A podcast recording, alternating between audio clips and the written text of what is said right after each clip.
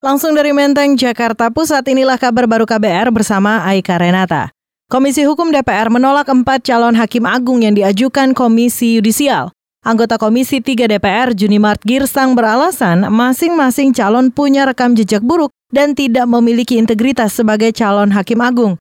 Menurut Junimart, para calon itu terindikasi pernah melakukan pelanggaran etika hakim alangkah baiknya KY mengumumkan secara transparan di mass media, bahkan terlebih bahwa kami sedang melakukan seleksi terhadap calon agung nama eh, yang sebelumnya menjadi hakim di ini ini. Jadi orang ingat, oh tolong masukkan dari masyarakat apabila ada hal yang disampaikan terhadap para calon. Gampang Mbak, tentu dengan data dan bukti yang ada. Ini kan tidak pernah dilakukan KY. Mereka secara internal melakukan seleksi di puncak, di mana, kita nggak tahu. Tiba-tiba lolos saja ke Komisi 3. Anggota Komisi Hukum DPR Junimart Girsang mengusulkan KAY dapat melibatkan tim dari DPR saat proses penyaringan calon hakim agung agar lebih transparan. Empat calon hakim agung yang ditolak DPR adalah Ridwan Mansur, Mateus Samiaji, Khalidul Azhar, dan Sartono.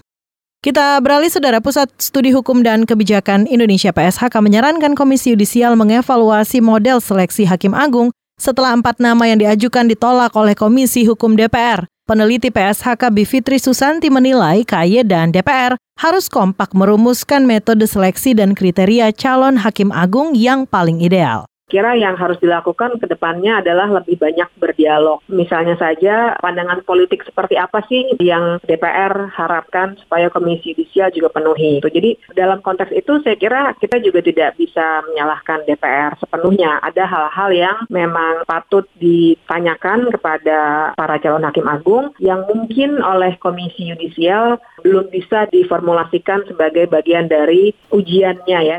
Peneliti PSHK Bivitri Susanti mengapresiasi Komisi Hukum DPR yang mengulik sensitivitas gender empat calon hakim agung dalam uji kelayakan dan kepatutan. Dari proses tersebut ditemukan calon hakim dengan sensitivitas gender rendah melalui putusan yang dibuat dalam pengadilan. Kita ke satu informasi dari dunia olahraga, saudara babak perempat final turnamen bulu tangkis Australia Open 2019 berlangsung hari ini. Indonesia meloloskan tujuh wakil untuk merebut tiket semifinal. Dan sejauh ini Indonesia sudah mengamankan dua tiket semifinal Australia Open Super 300. Tiket semifinal pertama dipersembahkan oleh pasangan ganda campuran Pravin Jordan Melati Oktavianti.